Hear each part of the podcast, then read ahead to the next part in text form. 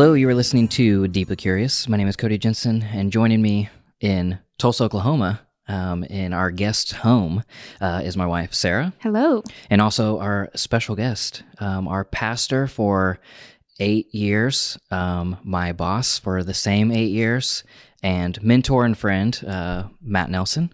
Before we jump into who Matt is in the conversation, Deeply Curious is produced by Christian B. Schmidt and associate produced by Maddie Lane, Greg and Christy Jensen, Greg Stratton, with additional support from staff and crew members of the Jensen AV Club. With a special shout out to Sander, who just joined us as a staff member. Thank you. If you want to learn more how you can support the show and get access to exclusive content, head over to jensenav.club. Link to that is also in the description of on YouTube or the uh, show notes on your podcasting app. If you're wondering where the video is on YouTube, uh, you're just listening to us now because we are on the road and don't want to set up all the cameras and the things. Um, so Matt, it, like I said, was our uh, pastor. Um, he is also uh, a husband to Lindsay and has four children and is the lead pastor of City Church. He's also the executive director of the Seed Network, which is a church planting network, and now author, speaker, and uh, all around great guy. Best intro I've ever had in my life. Um, so we want to talk to Matt because he just wrote this book and it's called The Beauty of the In Between. And this is kind of your uh, life thesis, I guess.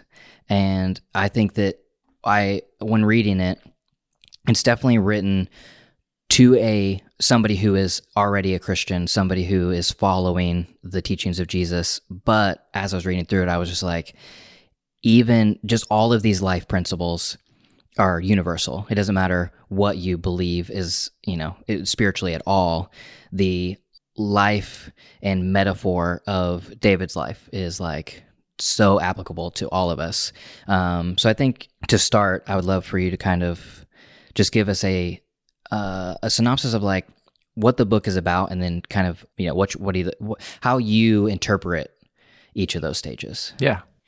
Yeah, I definitely. I think most people, when they write a book, they try to write it out of their uh, expertise or uh, their knowledge in a particular area. I, I jokingly say that I wrote this book out of my greatest struggle instead of my expertise because uh, it is universal. And even if you're not a follower of Jesus, I think you feel the struggle of, uh, man, just continually chasing what's next, continually looking, thinking that what I need and, and what I'm looking for is right around the corner, right? So you, you end up in this lifestyle where it, where you're at is never quite where you want to be, and it's always trying to get somewhere else. And and I think that can steal every bit of joy from the moment.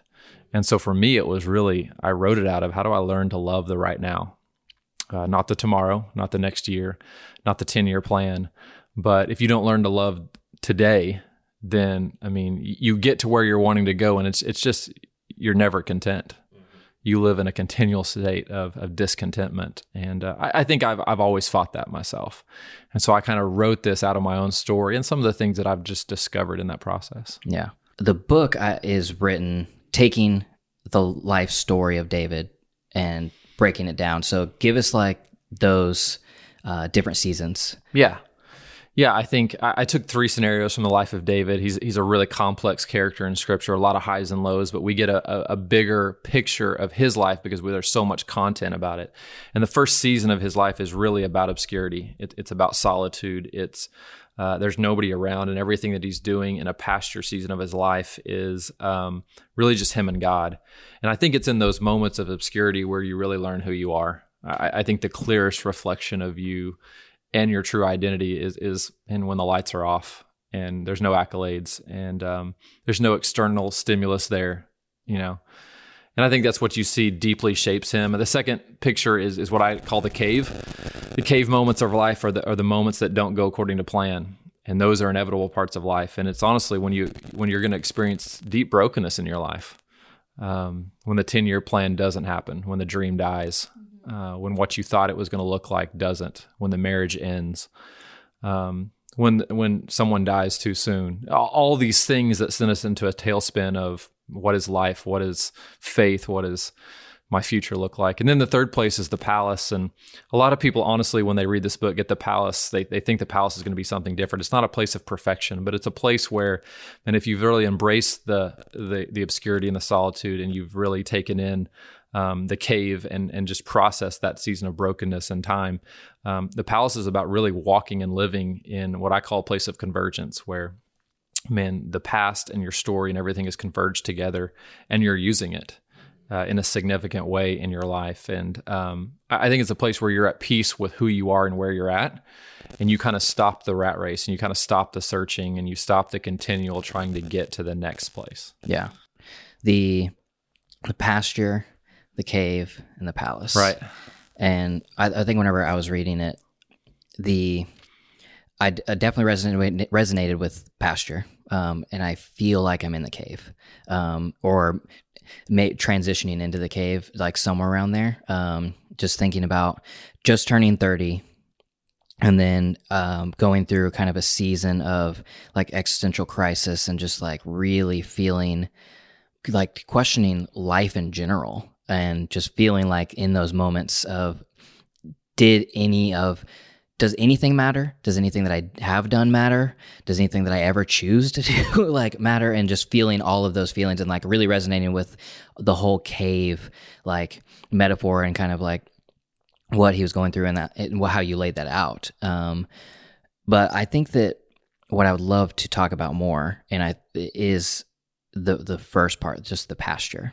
Um, because uh, you touch on this a lot in the book, but just the the pasture is something that nobody wants to think about or go through, and we're all in our American society, and maybe it's just the world at large, but in my American experience, we're all pushed and sold the idea of getting rich quick. All all marketing and all of these like different things that are sold to us of like if you do this then you will finish. You will like if you join this race you will eventually achieve the corner office the the, the house with the white picket fence the four kids with the you know all the things. It's like this picture. And we don't want to think about all of the process it takes to get there. And we see that a lot um, I mean, even if in celebrities' lives, or if you listen to podcasts like How I Built This or anything like that, these people who we look at as successes, they always, and we even view them as like, I've never heard of them before. And now they're exploding and overnight this, success. They're this overnight success. And they're like, no, you didn't see the decades of blood, sweat, and tears I put into this thing. So on the pasture, I think this was a really good quote from the book of I've learned that life is not some destination where we arrive or some achievement we unlock.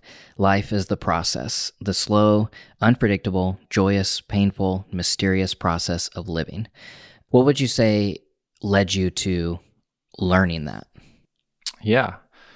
I, I think skipping the process a lot of times. Hmm. Why do you want to embrace something when when you can skip that? And you can fast forward in the story. Totally. And I think a lot of us want to fast forward in the story to the to the to the good parts, to the we would rather reap the benefits than sow the seed. You know, it's it's all these things where just the process seems arduous and, and difficult and the result is what we're trying to get to.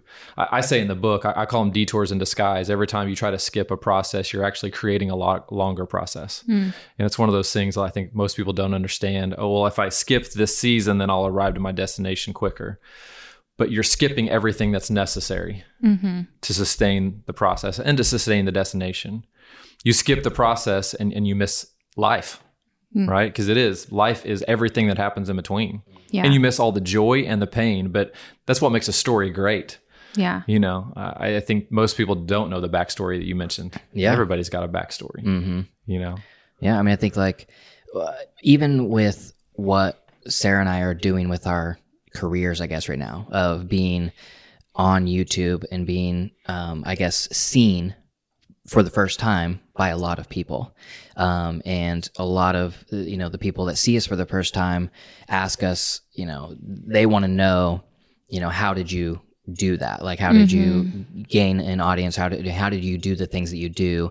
And how did you do it so quickly? And, you know, in like our process, I obviously, I started doing creative things in video whenever I was very young in school, and then uh, doing becoming a artist in a church, a creative director, whatever I was, a designer, and senior of high school, then moving two years later to Tulsa to help start City Church with you and, and the rest of the staff, and doing that for eight years Yeah. in a like essentially obscurity um, i- i- as far as the world is concerned. Like Right. I didn't feel obscure, but And I can verify that you made almost nothing money when Yes. you came. So yes, uh, yeah, I was not making very much money and just doing the things that I felt passionate about and learning, like just learning everything, and also not looking for success in in the uh, traditional Right. definition of success, which led me to have all of the abilities and mostly, I would say, the confidence to go out of this that season of my life into the next, knowing that I can, I'm capable, because I'm not trying to do something and learn how to do it at the same time. It's like I've done the learning and things, and then stepping into it. Um, I this quote I would love for you to speak more about of just remove all our external motivators and the ability to impress, compare, and receive praise, and we find who we really are. Um, I guess just like tell us more about what how how you think about that. Right. Yeah. And th- I mean, that's that question forms the base of, of your identity. Um, who you are is not who other people say you are. It's not what you accomplish or what you do because all those things will always be in flux. They'll always go up and down. So, you know, the clearest picture of who you are is when you remove all those things and you say, okay, can I be content with with me? I think it was I quote in the book uh, French philosopher Blaise Pascal who said, uh, "All the unhappiness of men arises from one single fact: they can't sit quietly in their own room. You, you you can't be alone with who you are, and until you face yourself, I always tell everybody the hardest person you'll ever lead is yourself. Um, until you come face to face with that and you're content with that, um, you won't really know who you are. Because again you go into the corporate world you go into any corner of business any, anywhere else you go uh, yeah people will have differing opinions. Yeah, and it's the people who knew who they were going into that who can stay grounded in the midst of that. You know and when you don't you're going to rise and the fall on circumstances or criticism or all the other things that are inevitable. Hmm Yeah.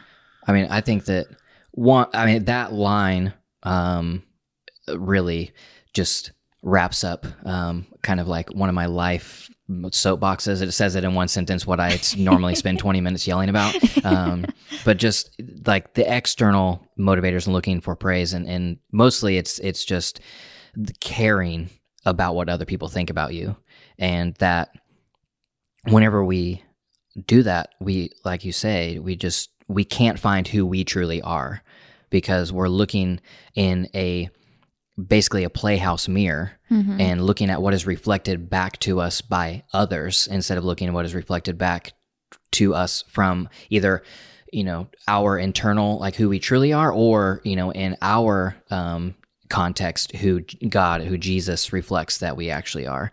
And i th- i mean if, if if anybody was to get anything out of our conversation today i think that i would love for people to truly start questioning why they do the things that they do Mm-hmm. because whenever you truly start asking why, I feel like in my experience, when I started asking why, a lot of answers came down to because so and so said I should, or because I feel like the world wants me to, or, you know, whatever it is, instead of saying like, because I feel like that's what I'd want. Yeah, yeah, and, and these lessons that you're talking about, it's not always based on age, but there's something about maturity and, and growing, and and sometimes you simply have to experience this. Mhm.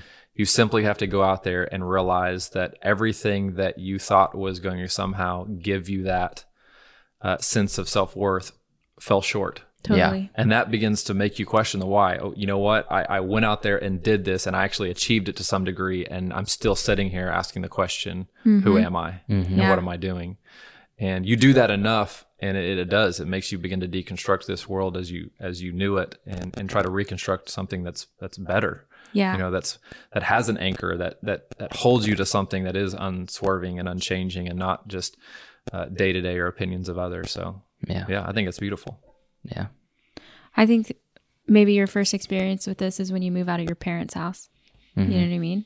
And then you get like bombarded by all of these ideas that you thought were yours and they're really just your parents and you have to relearn what you truly believe. Mm-hmm. And I think it happens again in like 25 to 30 where you're like, "Oh, the world told me this and now I have to figure out how I fit into that." You know what I mean? I mean, I think for me too, the yet like yes and to what you're saying uh-huh. that I feel like I've gone through it again whenever we moved to New York City from living, well, born, raised, and lived in the Midwest um, for my entire childhood and adult life up until 27. And New York made me start to question okay, do I believe this because it's truth, or do I believe this because that is what was always told to me through the context of the Midwestern experience?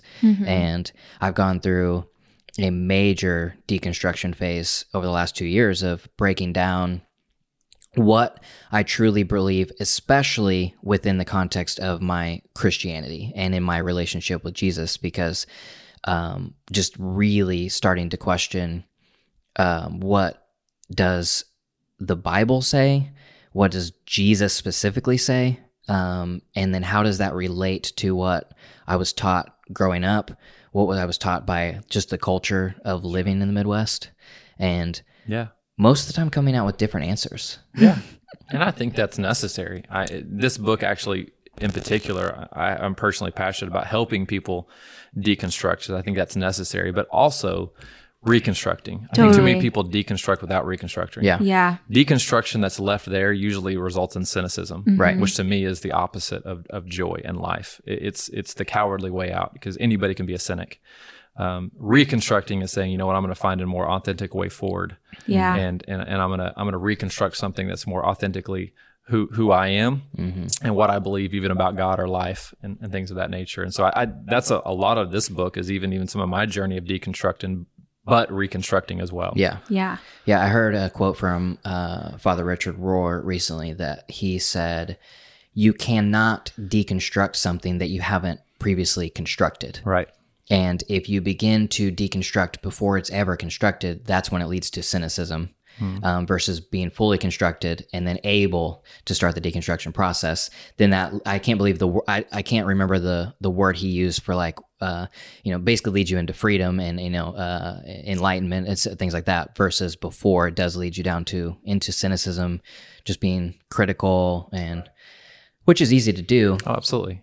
Um, but I agree with you completely that I mean, I I don't want that in my life. No, like no. just whenever just having it's easy to be cynical, Mm-hmm. but I f- I feel my life is so much brighter and freer and less anxiety ridden whenever I'm just let it go. Yeah. Well, there's a reason this book is entitled "The Beauty of the In Between." Yeah. because you, you have to search out and find the beauty. And and and two people can see the same picture and one find beauty and one find the opposite. Yeah. So I can be I can experience the same thing or be seeing the same thing and find a totally different uh, picture or outcome in that. And so I think part of it is realizing, man, brokenness is real. Uh, people betray you. You will be hurt. Those are inevitable parts of, of, of the world that we live in. But you can also find the beautiful moments of the in between Yeah. and and some of the moments that I think some people discard or despise are actually beautiful. Yeah. And that's really what I've tried to embrace. I mean, here's a waiting season. Here's, you know, I'm in an in between. I'm not where I want to be.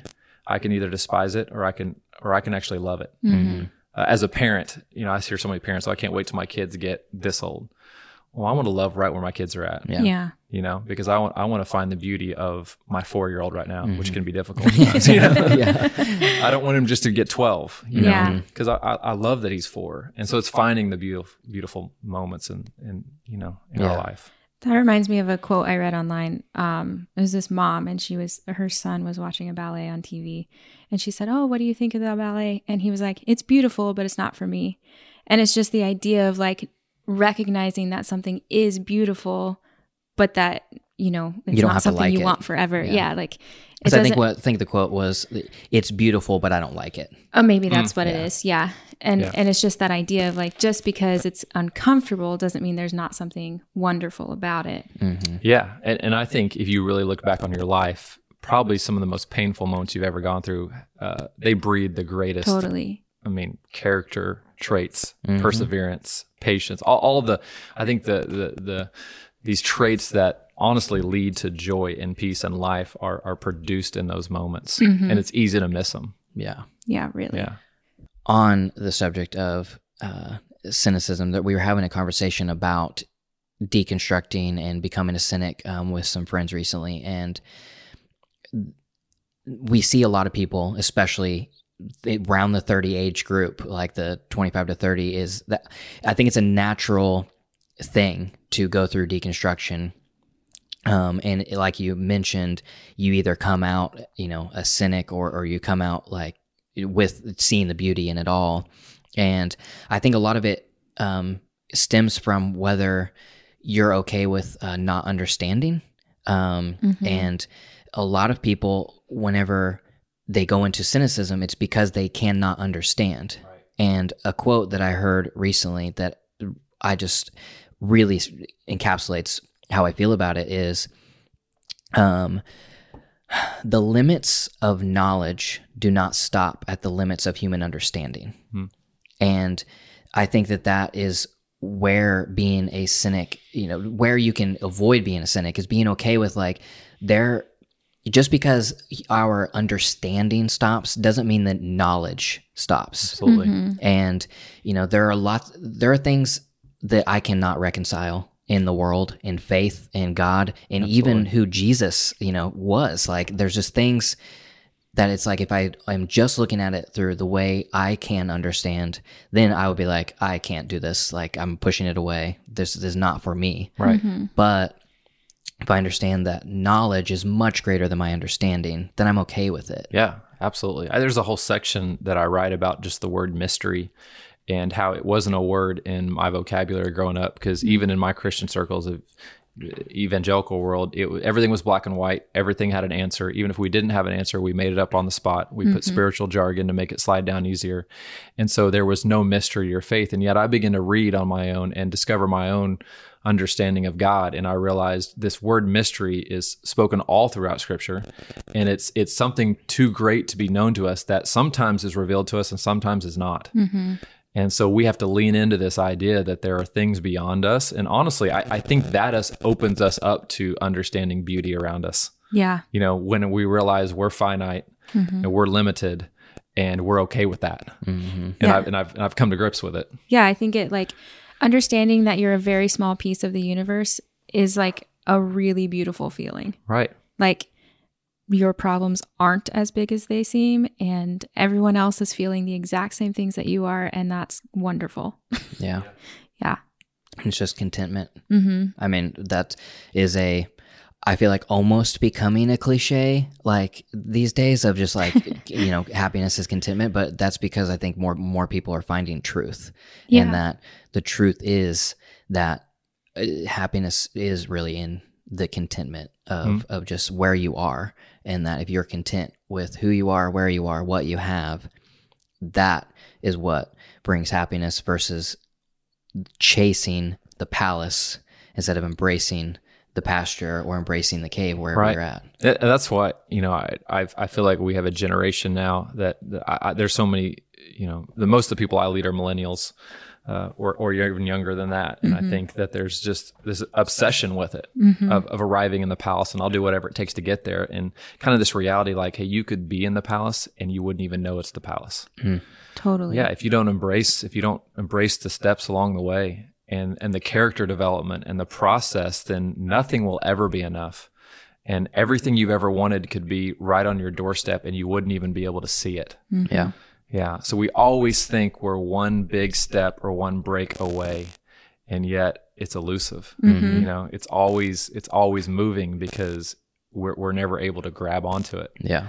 You know, and I think that's one of the things in life you realize, okay, it's not about this happening, it's about today and the choice that I make and how I want to live right now. Yeah. You know? I think that kind of mindset and ideal also makes us kind of um, freeze into not making decisions too. Like we want the end thing so bad that we don't want to screw it up. So we Right. like kind of like sit back and like wait to make a decision and then you make no decision and then you're just kind of stuck. Right. Or at least- or, or that your one decision is, going to like Ruin everything. yeah Yeah. it's black and white it's one way is going to be to, everything you wanted and one road is going to be mm-hmm. destruction exactly. when rarely, is- is, it ever that And it's it's also easy to forget we're talking about like overnight success, right? It's easy to forget that not one single path looks like another. Hmm. And so like you're thinking like, okay, they did this to get there. That's what I need to, to get there. And it's it's not at all. I mean, Absolutely. And there's multi-million dollar industry built around that. That Yeah. these people who have found success, they write down step by step how they got there, or they create a course how they got there. You know, create an entire uh, franchise around how they got there. And rarely do you see somebody like I followed step by step exactly how this person, re- you know, Right. achieved the success, and they can replicate it because the path is only one part of the end. You still have that person's entire life journey, who they are and where they came from and the the mindset. It's only one's like the actual path that you Yeah. walked down was only one part. Yeah. yeah Which Um, is I think the beauty of the in between. That's like the the beautiful thing of that idea is like learning that like your path is your path and where you are is where you're supposed to be and like you can be okay with that and understand you're not falling behind.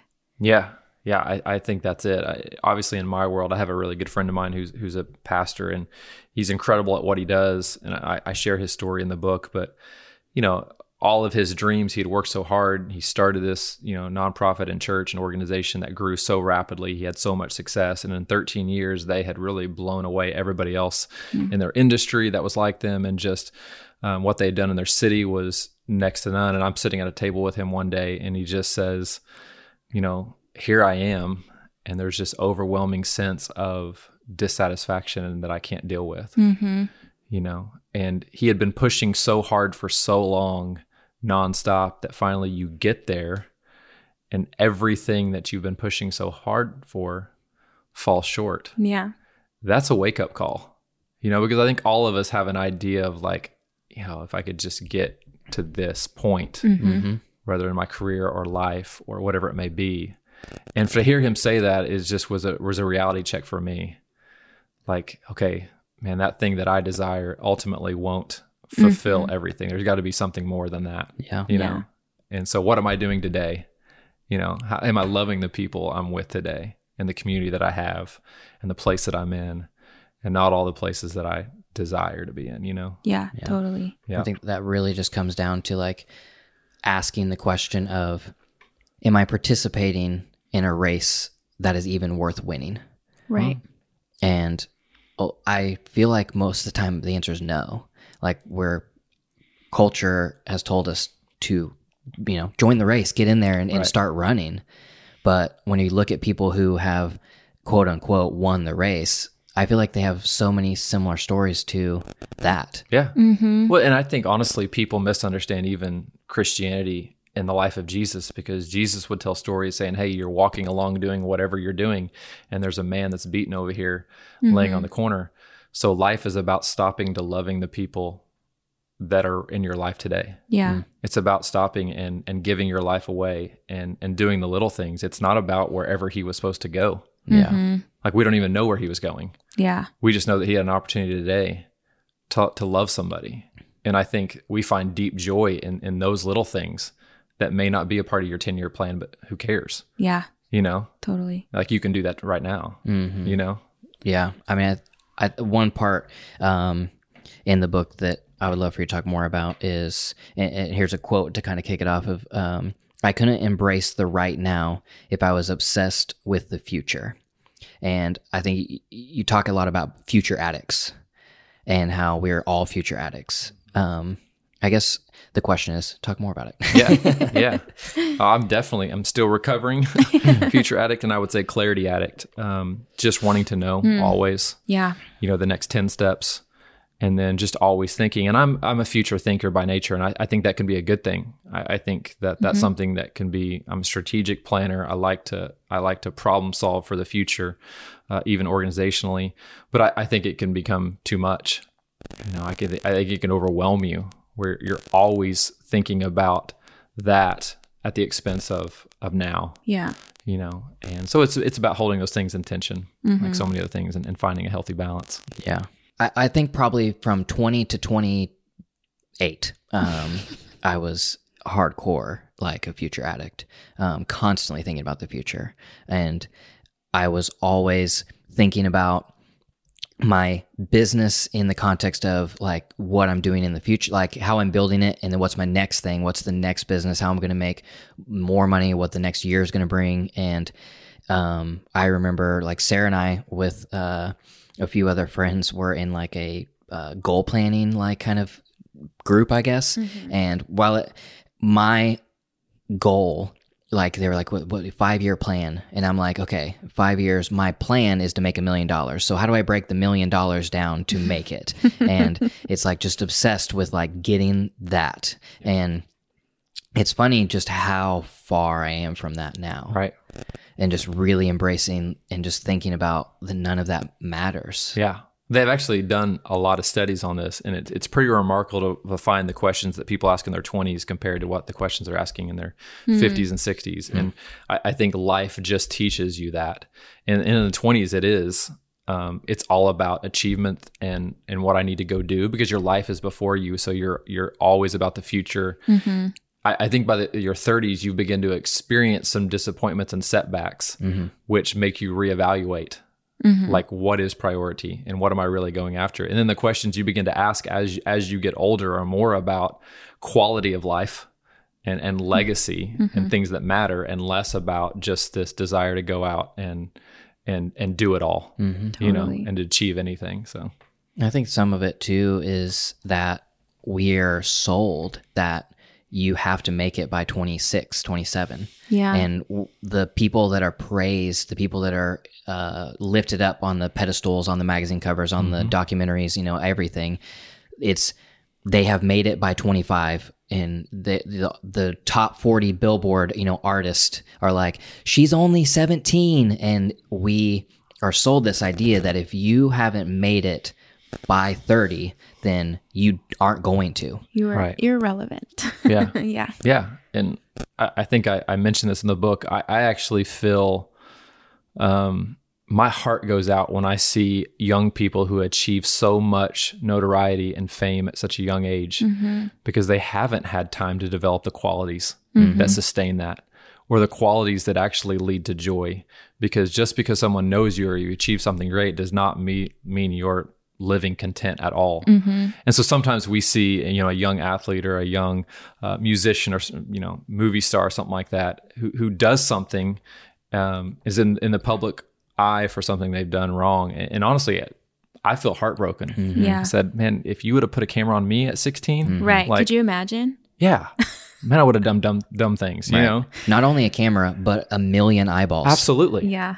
Yeah, because those are characteristics that haven't had time to fully develop. And here, mm-hmm. everything's been given to you, mm-hmm. but some of the things that you've actually needed the most, you haven't had the opportunity mm-hmm. right and the time. And the things, you know, we think, oh, if I just got the external things, but man, that we've learned it doesn't lead to to, to contentment or joy. Yeah. You know, that only comes from deep within. Again, going back to identity of knowing who you are. right Yeah, at 16, it's hard to know who you are. Yeah. It's impossible Absolutely. it's impossible i mean it's impossible to know by 25 i mean it's Yeah. just you and that, can't that doesn't mean these people, I mean, I look at athletes all the time, you're incredibly gifted. right. You have this amazing gift that God's given you, but you haven't had time to develop everything that goes along with it. Yeah. I mean, uh, Justin Bieber, I think, is a great example currently because obviously he went through like Right.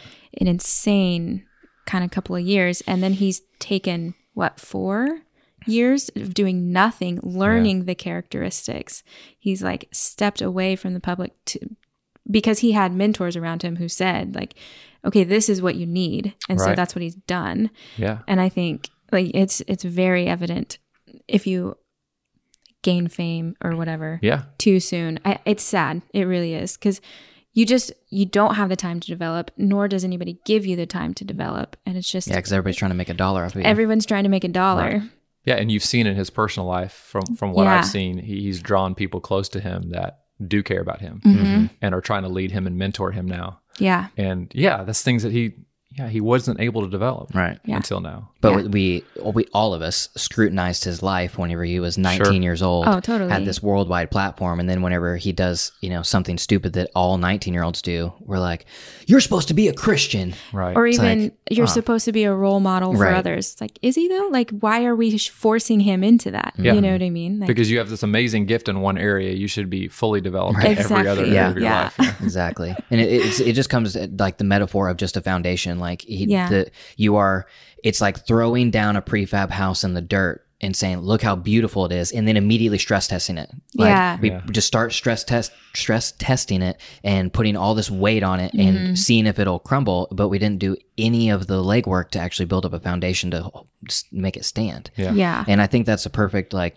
kind of segue into one part in the book that I really enjoyed of w- how you talked about that in leadership and how l- you know all leaders who get given this like tremendous success early and you know you you skip the pasture even skip the cave and you know you're in the palace and you're leading people um like you're handed these things without having those stress tests. Hmm and then how do you expect basically to be able to lead people through their stresses and and also be given the tests of what it means to truly have an audience or to truly lead people um Yeah. yeah Absolutely. I, I think I think leadership reveals what's either there or what's lacking.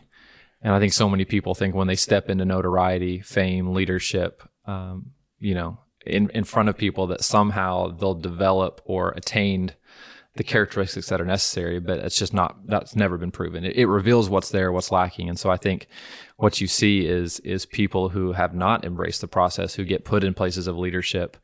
It, it's amazing because I've shifted so much in my understanding of people that I follow. I, I used to follow people who, um, maybe were the flashiest or had the best content or seemed to achieve the most.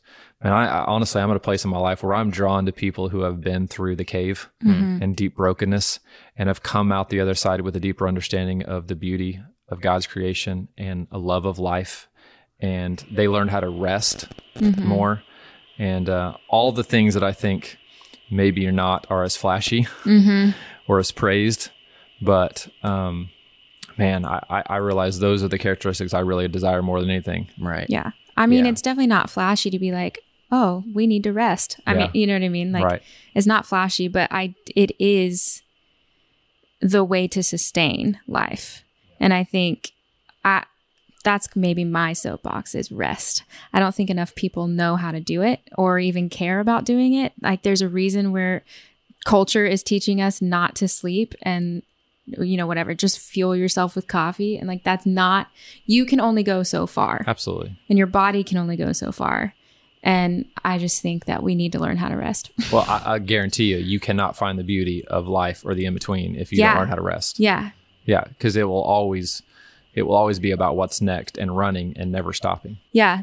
There was um a Mary Oliver quote in one of her poems, but it says, What do you plan to do with your one wild and precious life or whatever? And a lot of people uh, used to use that quote out of context, like saying, like, you should go do something crazy with your life. And I read online, someone was like, just as a reminder, she chose to sit in nature and look at flowers with her life. Like that's what she chose was to notice and write about flowers. And I think that's kind of the idea. It's like, it's not about the rat race in a, whatever you want to say. It's about noticing life. Absolutely. Yeah, I, I tell a funny story of you know a young person that I knew in, in the in the book who like they're visiting the Grand Canyon and they're on Instagram about their buddy who's at Walmart. You know, it's like you can be in the midst of mm-hmm. beauty all around you and and and not see it. Yeah. you're just focused on something else, or you we, know, we were at a museum in DC last week, and there was this. I don't know. He was like, probably like seventeen. Um, we were walking through the museum, and he was just like walking up to a photo or to a painting, taking a photo. Next one, taking a photo. Yeah. Next, not even looking at the actual Right. painting. I was like, "You're." What is that? Yeah. You want to stop him just for a second and say, "Hey, let, let me tell you what this is all Yeah. about." Can you please just just look at it? Right. Because this is better than your photo's gonna be. Yeah, and also if you only if you only want to see a photo, you don't need to be here you right just now. Google it. Yeah. yeah. It was also funny. I think it was in that we were also in DC. My, my dad was looking. We were like looking at this FBI exhibit, and there was this uh, bombed out car. Yeah. And uh, we were sitting there looking at it. My dad was standing next to us watching a video, like kind of ex- explaining what it was about. And then when the video was done, I was like, well, "Look inside there," and he was like, "I saw it," and I was like, "You saw inside?" He's like, "Oh, I saw it on the video." like, well, if you step two steps to the right, you will see it in real life. you see the actual car, That's that's funny. But it's true. Just like yeah. not. Yeah. We're just so in our phones that we don't notice the Right. the real things around us. um, I think that in here's a, a quote like from uh, the book that I think it was really good about the leaders and a leader who is not broken, who has not fully embraced God's process, will ultimately sell out when pressure is applied. They will begin believing that partial obedience is the same as complete obedience. They will allow their pride and the idols occupying the throne of their hearts to ultimately win out. And I think that's just something to really let like sink in of that when we've regardless if it's a leadership um, position or if it's just finding success with an audience or finding success in general if you get there um, and you haven't been broken before you get there that you you do truly like think like this partial obedience in your life it, it means the same thing as as fully like embracing and fully being obedient. And I, I think the line of they will allow their pride and the idols occupying the throne of their hearts to ultimately win out. And i mean there's so many examples of you know public figures politi- political leaders you know who have these obvious pride and obvious idols in their heart that is dictating how they're leading how they are uh, going about using their influence versus using their influence to showcase their brokenness. And I, I i feel like the people who and we also for some reason are drawn to them like like the world at large like are drawn to those leaders versus people who are truly broken and humble people Well, I think it reminds me of um, the idea of don't meet your heroes, you know, because they'll disappoint you. Mm-hmm. And I've always subscribed to the idea that you should meet your heroes to learn that they're just human beings like everybody else. I think this is kind of it too, like as leaders, as influencers, as whatever, like if you can embrace the fact that you are imperfect and broken and that everybody else is imperfect and broken, then vulnerability and like real authenticity has a chance to shine. Yeah. I, I love that perspective. Yeah, I think there's a lot of people that go into that thinking that, um, you know, the people that I love and respect the most, there is this kind of, you see them from from a veiled perspective, and you don't see their whole life. And then when you do see, you know, you go behind the scenes and you peek behind the curtain, you don't always like what you see. Um, you know, in the in the book, I it's a leadership lesson between David and Saul, and two very gifted leaders that had very different outcomes in, in the Bible. And I do talk about that. Just the difference between the two is when, you know, Saul was obsessed with his position and arriving at a certain place, and whatever it took to get there, he was willing to do, mm-hmm. whether he had to compromise his own values and beliefs or obedience to God. Uh, David willingly took the longer route mm-hmm. because the goal was not just arriving to the palace, but it was how. Mm-hmm. And I think that's significant. It's he added actually f- at least we know 15 years to his journey. Hmm.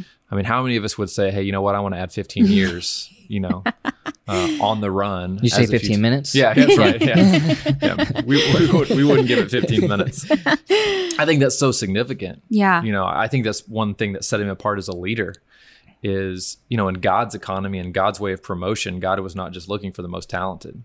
Mm-hmm. Talented people are everywhere. Broken people are hard to find. Hmm. Yeah. People who have gone through deep brokenness, living fully surrendered and saying, "Man, there's nothing in me that's not fully fully yours." And I think that's what made made David different. That's why Saul was a king ultimately that was rejected. Um, so much pride, you know, my way. Mm-hmm. And, and David was accepted, um, even though it took him a lot longer to get there. Yeah. um, the idea of success is something you talk about a lot. Um, I think, and I think that's, I mean, that, I think I feel like that's such one of the things that resonated with me like so much reading it. One because I, I've have seen it in my own life, but then I just see it around me so much of just. And probably because it's part of my soapbox and it kind of um, just told me what I wanted to hear. But the, um, just the idea of success and i think this kind of uh, quote of success however is an elusive term. It's elusive in that there is no benchmark to adequately define it and when it is defined it's usually done by others. Totally. and i love that because it's so true that our definition of success normally isn't our definition of success. Um, in your life what would you say like ha- what, what was a transition of, of moving from other people's definition of success to finding your own Yeah, yeah. I, I, think it's been a long process and one that I'm still I'm still not there because I you know I'm competitive by nature. Um, I, I'm someone who's highly driven, and so man, I, I just naturally like I I want to do better. Uh, you know, I want to do more, and so that's a continual drive. And, and I realize very quickly that um, most of the time it's always based off comparison because that's where we arrive at who's doing it and who's not. You know, someone's always going to do it better. Mm-hmm. Yeah. someone's always going to be more talented.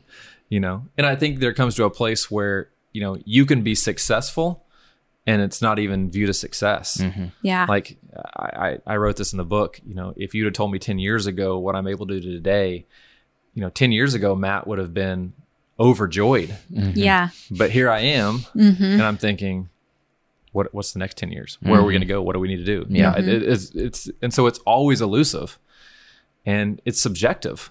Yeah. You know, to so many other opinions. And so I, I think, you know, getting down to like, man, what do I value? Like, what are my core values and what do I truly value? And what is the ultimate legacy that I want to leave? And then basing success off of, of those things mm-hmm. And not the opinions of others or not trying to outdo somebody else, you know, but he- also finding my unique contribution instead of being, you know, trying to repeat what someone else is doing. Like, man, what am I supposed to do? yeah You know? I uh, that reminded me of just like a, a couple years ago when we were very first starting YouTube. We were consistently getting 250 views per video, and I was always like so like really happy when I would see 250 views. I'd be like, oh great, that video did 250, and then something happened and two videos got a thousand views, and then I was always disappointed with less than a thousand Right. for months. Yeah. I was perfectly happy with 250. It increases four times the rate Right. twice. And then I'm like, oh man, it, only it got it only got 900. 900. And like, that's still so many more than just last week. But I was already disappointed Yeah. that it didn't like reach the new benchmark. Yeah. Yeah. You, you got that one little hit of joy for a split second when you got a 1000 mm-hmm. and Yeah. then it was gone. Yeah. And then automatically you transition into mm-hmm. what's next. you Yeah. know? And I I think that that's, I mean, especially in our industry, is the the danger of these new media jobs is that you are given instantaneous, finite data mm-hmm. that you can scrutinize over day in day out and constantly have new benchmarks to meet and all of the numbers of the new media most of the time have nothing to do with you and everything to do with a machine whether or not the algorithms of of these these things like push content or don't push content or mm-hmm. whether or not you know people are, are you know out that hmm. day. You know it has nothing to do with you but it really feels personal Yeah. whenever these things are right there in front of your face on our analytical dashboards and you can see day well minute, by minute. the the uh, line graph going up and down. And so i think that uh, millennials and and generation z is like we're so bombarded by not only our own internal like wanting and need you know looking for recognition looking for all of these things like instagram and twitter and youtube are serving us tools to measure ourselves against others that give us daily anxieties and daily, you know, uh, I guess failures of of what we think is success, Yeah. and it's just that it's dangerous. Yeah, it, it, it breeding this again. We've got said this several times in this conversation. But breeding a deep seated discontentment that now we're trying to figure out what to do with and why it's here. Yeah. It's because everything around us tells us that it's not enough. Mm-hmm. You know, and it, it is. It's so like ingrained and hardwired now into everything that we see that it's just so natural. And I, I realize it's every industry, no matter what you do. Yeah. Mm-hmm. Uh, I could be in a group of pastors right here, and they would be telling you that they love seeing other churches succeed, and at the same time, you know, mm-hmm. they're comparing what are you doing, what am I doing? I'm not enough. You you run more than I do. It- It's mm-hmm. just it, it doesn't matter what industry you're in. Yeah. There's always a tendency to look around you, Yeah. and then define success by your peers, or those you follow, or those who you aspire to be. Yeah. Yeah. Yeah. How? I mean, it's not a quick answer, but wh- how do we break that cycle? Yeah. I, I honestly, I, I don't think it's easy. Um, I, I think, you know, alluding to what we were talking about earlier, I think you do have to step out of of what we call the rat race or just what everybody else is doing. And uh, to me, you, you, you have to develop new rhythms in your life. Um, if you're constantly connected, if you're constantly looking at those things, I, I think solitude, I think rest, uh, whether you call it prayer or, or meditation, whatever you do, times where, man, you root yourself back in, in your identity and who you are and not externally based, not what's happened around you, not your performance. Um, I, I I think, man, the people you surround yourself with is something else that grounds you and real, genuine community with other people who love you, not for what you do or not what you give them, but for who you are. I I think all those things ground you back into the, hey, this is who I am and not, again, what I do or how I perform. Yeah. Um, those are all, I mean, and there's more than that, but those are a few that help me. I think um, self awareness, like we talk about all the time, like reflection and self awareness are just like so key. Because if you aren't capable of even asking yourself, like, what are my values or why am I doing what I'm doing, like, you're never going to get, you're never going to understand anything. And like, so many of us are so in the systems that, you know, we're just thrown in that we don't even stop and realize we're not asking those questions. Like, we're literally just going along. And so I think that's where like rest and solitude and, and reflection come in because if you don't do that, you'll never even think to ask the questions, Yeah. you know? I think that that um, the really good examples we just recently were given of that is uh, David Letterman's new um, show uh, on Netflix, uh, the My interview show. Um, uh, my next guest needs no introduction. He talks to Howard Stern, and both David Letterman and Howard Stern talk about how because they were in this cycle of daily of you know David Letterman had to do this show fi- five days a week, and Howard Stern had to do a show like seven days a week, and it wasn't until decades later that they stopped that they realized I don't even want to do this Yeah. because they took like not even that much time. You know, I don't know. I can't. Mm-hmm. I, they didn't say specifically, but let's just say it was a month, like the, a month away in away from it all, and not truly not having it to realize I should have left a long time ago. Like Yeah. none of the, like it when we don't seek out solitude and rest, we can never find that. Yeah, Yeah. it's so funny that you bring that up because I'll watch the you know Tonight Show and I'll watch these shows, all the time, and that's the first thing that I always think about. I'm like, don't you get sick of that? Doing that every night? Yeah. You know, it, it's amazing. Your your greatest dream can turn into your worst nightmare yeah. so quickly. Uh, if your heart is not slowed, if there is not moments and times to retreat, and what we would call in a biblical term Sabbath is is it's renewing activities, things that renew you. You can't go back and do the things that you're supposed to do well. Anything that you love, you will end up hating Yeah. because you are hardwired i would say god designed and created to to rest it's and in that is incredible joy mm-hmm. yeah and, and i think that's what we were designed to do now we live in a world where we're never disconnected we never stop we never really put it down our hearts are so busy and our busy and our lives are so fast even if we did stop we wouldn't know what to do with it mm-hmm.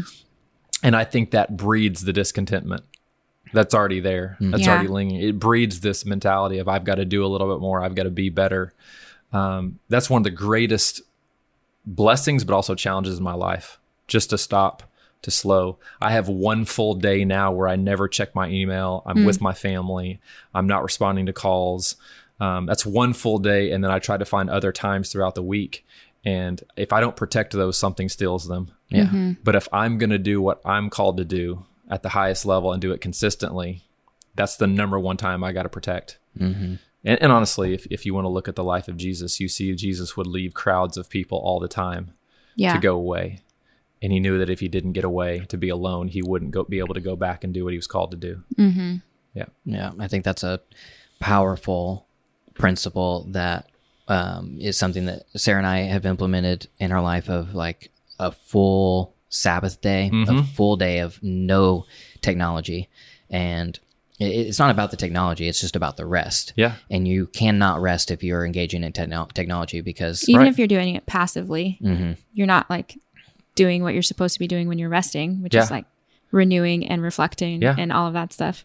I, I mean, I, I have a a love for the Jewish faith because of Mm-hmm. the history. I, I'm not a Jew, but every time I go to Israel and I have Jewish friends, I will tell you their rest and, and Sabbath renewal. I come back to America every time jealous. Yeah. The times that they get to spend with their family and the beauty of just stopping and getting away from technology is something we would look and say, "Man, you guys have to do that. It's forced upon you." And they would say, "No, it's our greatest joy." Yeah. and look what it's produced conversations that otherwise we wouldn't have um, relationships that we would have neglected and i almost come back feeling jealous Yeah. from I, that you know I think that about um, even just in the small example of vacations and like how Europeans vacation versus how Yeah. Americans vacation. that's right Um, we actually interviewed a psychologist on the show, Dr. Soph. She's from England. And we were telling her we were doing a road trip to Portland. And she was like, Oh, how long are you taking? We're like, Oh, like, you know, three, three and a half weeks. And she was like, Okay, so like a real holiday. All you Americans take like four days off. And that is, that's nothing. That's Yeah. not a vacation. And it, it's just funny, even in that little bit, the different mindset that absolutely actually taking time off means. what, what do they say most americans don't even use all their vacation days. Right. Yeah. the two weeks that they have Yeah. Right. And it's the two weeks that aren't even uh, by law. The, the, it's They're not- customary for a job to give you two weeks. Right. But the United States government guarantees you zero days Yeah. And most people don't use the two weeks that they have. Yeah. Yeah. because it, we are in a culture that, for some reason, we've shifted from looking at people who get to take all their time off. And we're like oh man what do they do? Man they get so much time off they get to go do these things. But now to show that we are successful we say oh yeah i def- i work seven days a week. I, I probably sleep four day, four hours a night um you know because I'm, s- I'm i'm because i'm so, So productive. busy. i'm so busy. I'm so successful. And it's like I, well, I don't want your life so i'd rather just not be successful absolutely yeah i don't want to follow that person Yeah. yeah at all Mm-hmm. if you told me that immediately i, I probably would check out on everything else you have to say yeah You know? exactly yeah, it's it's impossible not to get uh, just get totally consumed with that lifestyle and, and trying to produce. Yeah, and I that's one thing that I, I think is hard to find is you know I we could go through dozens of names of people in the business world, you know, whatever, online, and just success gurus that everybody kind of uh, gets behind and follows and looks for for motivation. But most of their lives are lives that I do not want to emulate Right. and i i wish we could i would love for there to be people in that sphere that we can look to of like that's the life i want to emulate Yeah. and there are Yeah. people who are truly displaying rest and displaying community and displaying valuing protecting family time and also mm-hmm. have a successful career And, and I, I I had this conversation the other day because you know I grew up in a house with a dad who built a Fortune 500 company that you know really changed the landscape of financial banking industry in the 90s. And I can't remember him ever missing a baseball game of mine. Yeah. And I asked him that the other day. I was like, "How in the world did you mm-hmm. do that?" You know, and just this ability to lead this large corporation, and simultaneously, as a kid, never remembering him not being there. Yeah. Mm-hmm. And I look back and I'm like, man, I just didn't realize. I do now Yeah. Yeah. how big that was. hmm Like and he'd probably tell you today the thing that he's never been good at is having hobbies and leisurely activities. You know, like he needs things to help him relax. But man, he just valued that. Mm-hmm. And so having boundaries, and it's not about not working hard because he's one of the hardest workers I've ever known. Yeah. But you know, having the boundaries of saying what I'm going to do and what I'm not going to do, Yeah. and turning it off when you have to turn it off. You know. Yeah. Yeah. I think the hours, the amount of hours you work don't show that you're a hard worker. Yeah. You know what I mean? Right. Like, I, it, that's not what it's about. Like you impress me so much more whenever you say, I work four days a week and, uh, And I- like, and, and- and I'm able to do all the things I want to do. And like, Yeah. that's like, wow. Amazing. Yeah, I, I had to make a shift even for me because we had offices for a long time, and uh, when I had an office, I felt like I had to be there, mm. hmm. and I realized that I was more of a slave to the space than I was using my time wisely, Yeah. Mm-hmm. and that if I, you know, really set my schedule like I needed to, that I developed the routines of when I work hard and when I rest well, and when I need to be there and when I don't. You know, and just those rhythms alone saying, okay, no one's telling you you have to be here, you know, unless you've got office hours, unless you're required to show up at a certain time. If you have flexibility of your schedule, maximize it. Yeah, totally. You know, utilize it that that allows you to be at your best at all times. So totally. Yeah. yeah.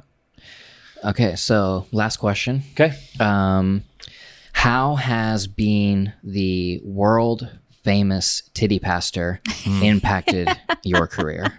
I was about to say earlier, your YouTube video that really took you to the next level was that one. Yeah. To this day, was, it's been like nine years. You're Yeah. like, oh, I remember that video. I'm like, yeah, For those uh, who are unaware, well, let's get, let's get this viral again. that's right. Um, my very first viral video before we did any sort of YouTube stuff was just a clip that I pulled from uh, one of our church services where Pastor Matt had uh, just a little um, tongue twister flub, Freudian slip there. a Freudian slip, uh, a Freudian nip slip, as, as some would say, uh, of just trying um, to say the word city and accidentally saying the word titty. Yeah. Um, yeah. to my benefit, the message was about sex Yes. overall. So I was Yes. in context. So. Yeah. But then you followed that up with the media pastor Cody is going to rail me on that. Um, so Uh, i- if I don't really have time to go into all the background, but if you if you study the, the background of ancient Corinth, it, it was a it was a titty uh, excuse me, yeah, sexual elephant. it was a city. oh man, Cody, our media guy, is gonna rail me on that.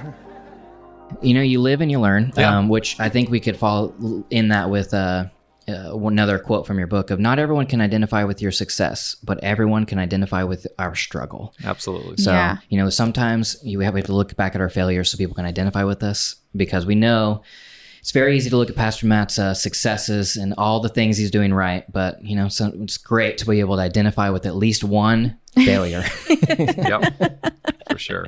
um, the the book is called The Beauty of the In Between. You can get it on Amazon right now, um, and the link will also be in the show notes in the description. Is there anything um, that you would like to, you know, a message or, or something that you would like to get out um, regarding it? Yeah, I think overall is man, find the beauty of where you're situated right now, and if you look hard enough, it's there. And and I think it's so hard when we're looking other places, but man, when you find that, it's amazing uh, how life changes. So Yeah. Yeah. I want to encourage you in that. Cool. Awesome. Thank you guys for listening to Deeply Curious again. Um, that is The Beauty of the In Between by Matt Nelson, Matthew Nelson, um, on the Amazon. the official author name, Matthew Nelson. Um, Beauty of the In Between, get it now at Amazon.com. Um, link is in the show notes in the description. Um, also, thank you to all of our members of the Jensen AV Club. If you Yes. want uh, deeper access, exclusive content to what we're doing here at Deeply Curious, um, you can check that out by going to jensenav.club. Thank you guys for listening, and we'll see you next week. Bye.